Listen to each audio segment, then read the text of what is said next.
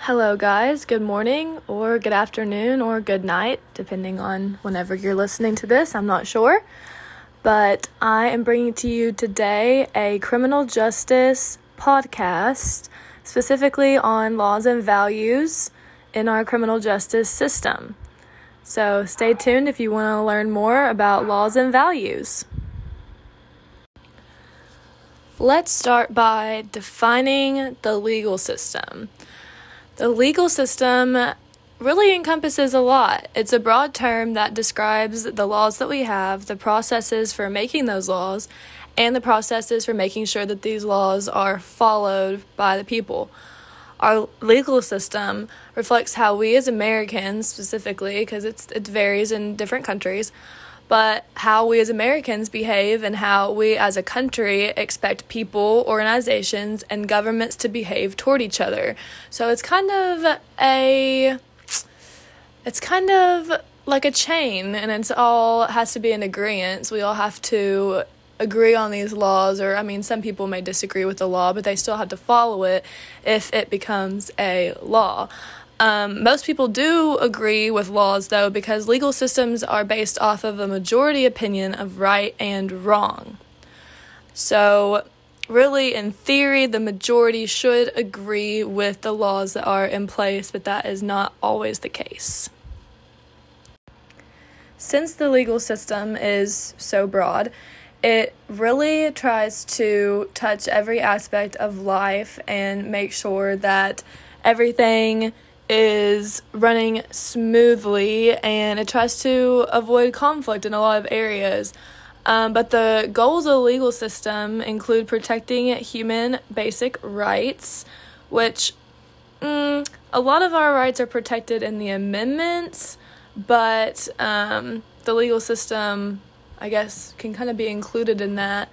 But um, protecting basic human rights, promoting fairness, order and stability, resolve conflicts, represent the will of the majority, and protect rights of minorities. That last one, I think, is pretty important because, you know, the legal system prides itself on, oh, it's what the majority of the people want, and this is the best for the country as a whole. But, I mean, in reality, the minorities make up a good amount of our country as well in a lot of different areas that might be a slight minority or something like that. And so um, our legal system does a decent job at protecting these minorities, um, in my opinion at least. So, laws cannot be made quickly. The reason behind this is there has to be a lot of time effort and thought put into drafting a law in, in the first place or drafting bill whatever um, the reason behind this is they have to keep in mind the importance of both rights and responsibilities as well as the presence of majority and minority rights and laws also can't ignore our basic human rights either. We have to always go back and check and make sure you know, does this fit the Constitution? Is it constitutional? Um, so the laws have to put a balancing act between these many variables, and um, it's kind of hard sometimes, but we've managed to do it so far, so I think we're doing okay. Now that we have the basic overall idea of the legal system and laws, we're going to talk a little bit about the values behind the laws. Um, they can be divided into four categories moral, economic, political, and social values. So, I'm going to spend a little bit of time going through each of those and uh, trying to give you a little bit of a better picture of what each of those looks like. So, stay tuned if you want to know more about these four categories of laws. The first category of laws that I want to touch on, I think we're going to start with moral. Um, personally, I think that laws that concern moral issues are really the most difficult to draft and pass through legislation. Um, the reason I think this is because moral values vary between every individual and they also tend to change with society. So, this causes a lot of confusion and disagreements, a lot of disagreements. An example of a questionable moral law instance is something that I learned in my criminal justice class. It's a story about some, I think, three shipwrecked sailors and they were starving. They were on a lifeboat and they were all to die. Um, they all came to an agreement that they would decide who they would kill and eat so that the other two could stay alive. Um, but then one of them disagreed last minute and backed out of the deal because he was the one that was going to be eaten and but the two friends ate their friend anyway because they were starving. Um, the way I look at this is it saved the life of two men um, compared to all three of them dying. But our legal system found that the killing was still not acceptable. Um, so, another, you can look at that two different ways. Another thing you can keep in mind is war. You know, I mean, it, it becomes a pretty, I don't want to say casual topic because it's not. But I mean, it's come become pretty common to us that you know we're just kind of always in a constant state of some type of war.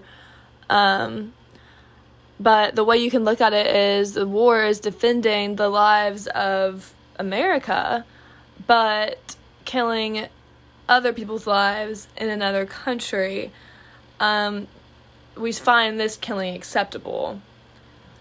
I don't know if I agree with that, but our legal system agrees with it, so I guess it makes sense. The next category, um, economic. Well, economic laws are pretty straightforward. You can probably already guess what some of those may look like um, but economic laws stretch across a wide variety of matters. But um, a few examples include tax benefits, um, shoplifting laws. Uh, shoplifting laws are another example of how the legal system can keep people in check and promote fairness, which are two pretty big overall goals of the legal system in general.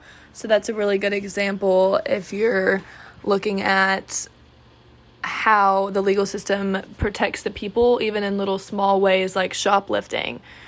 Because if you think about it, shoplifting not only affects the business, but if shoplifting was accepted, it would affect everyone in turn. Because if everyone shoplifted, then there really wouldn't be a reason to pay for anything and everything would just fall apart. So it's pretty important that something you think would be obvious has to be put into words on paper and made a law and enforced by the police.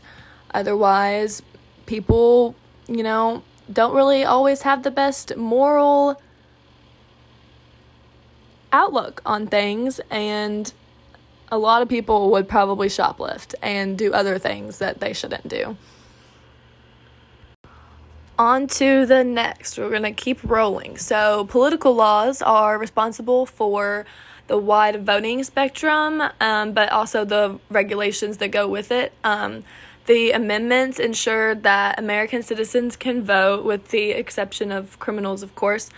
Um, these are commonly overlooked, political laws are, because we are so used to our rights and freedoms as Americans. We grow up in this environment that we forget that these political laws have been set in place as laws. But this is important because it protects us in case our government were to ever try to put our rights aside or ignore our rights. And lastly, we have social laws, social values. Um, really what you're looking at here is change of social value commonly leads to a change in the law. So, what I mean by this is let me give you an example. Girls' sporting teams were not really in existence um, up until a certain point, and it was realized that that was accepted and that was a good idea, and they are funded now and they exist now. That used to not always be a thing. I mean, people thought that girls should not play sports, that especially in public schools, you know, how are they going to get funded, that type of thing. But they exist now because the equality gap is closing, the, or yeah, equality gap. I think that's the right way of wording that. What I mean is, um, men and women are becoming more equal in society every day, every year, I think, in my opinion at least. So that's an example of how social value can tie into our legal system as well. It is impossible to please everyone. Legislators argue daily over laws, and the debate really between these legislators lies between whether or not the laws protect the rights of some citizens without violating the rights of others. You know, it kind of depends on what's more important to you. You get one thing, you have to always sacrifice something else. We learned this from Mr. Peterson, my government and economics teacher, that there is always a. I went blank. Let me think about it for a second. A opportunity cost. That's what it's called. Um, I, whenever I was going through this section and researching all of this, I thought of opportunity cost, and it kind of makes sense along the legal system lines because, you know, you can't make a law that pleases everyone. I don't think that that would ever exist. There's just too many people. Um, you always have to give something up in order to make the majority happy. Now I'm going to give you an example of a law that was put into place as a result of something. This happens quite often in our legal system, like the something that we learned the other day the laws that are named out off of people, based off of people, something that has happened to them, like Amber Amber Alerts, things of that nature. Um, the USA Patriot Act was in response to the 9 11 terrorist attack, which created a more thorough security search within airports and other important locations. Um, you know, this goes along the lines with everyone can't be pleased because this law was highly criticized for the more um, thorough searches and electronic eavesdropping, and everyone thought that the government was going to start spying on people because of this terrorist threat, and people just thought that their security was at jeopardy. Um, but really, it's justified by the need for more security during dangerous times. Another por- important factor to keep in mind, I think, whenever looking at this as a whole, is that laws can be repealed if you know, it is thought that this needs to happen. Um, an example of this is the Prohibition Amendment, the 18th Amendment.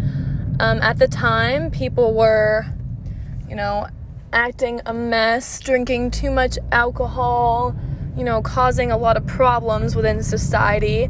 And so uh, during this time period, they thought that it would be best to outlaw alcohol. They made alcohol illegal. Well, obviously, people were not going to have this. They started selling it illegally, and you know, it really posed more of a problem than what it was whenever alcohol was legal. So they decided to repeal the 18th Amendment. And uh, this can happen really with anything if we decide as a society, as a majority, that we don't agree with something that passes, you know, you can always try to question it and uh, try to get it changed or what have you. There just has to be put a vote on it and things of that nature. So that's all of the information I have to share with you guys today. I hope that you learned a little bit more about laws and values and our legal system. So I hope that I didn't bore you with all of that talk, but I find it really interesting. And I think if you pay attention, that you will find that you see these things a little more often and uh, you can learn from them and just see it in real life. And I think that's really cool. Thank you guys for listening.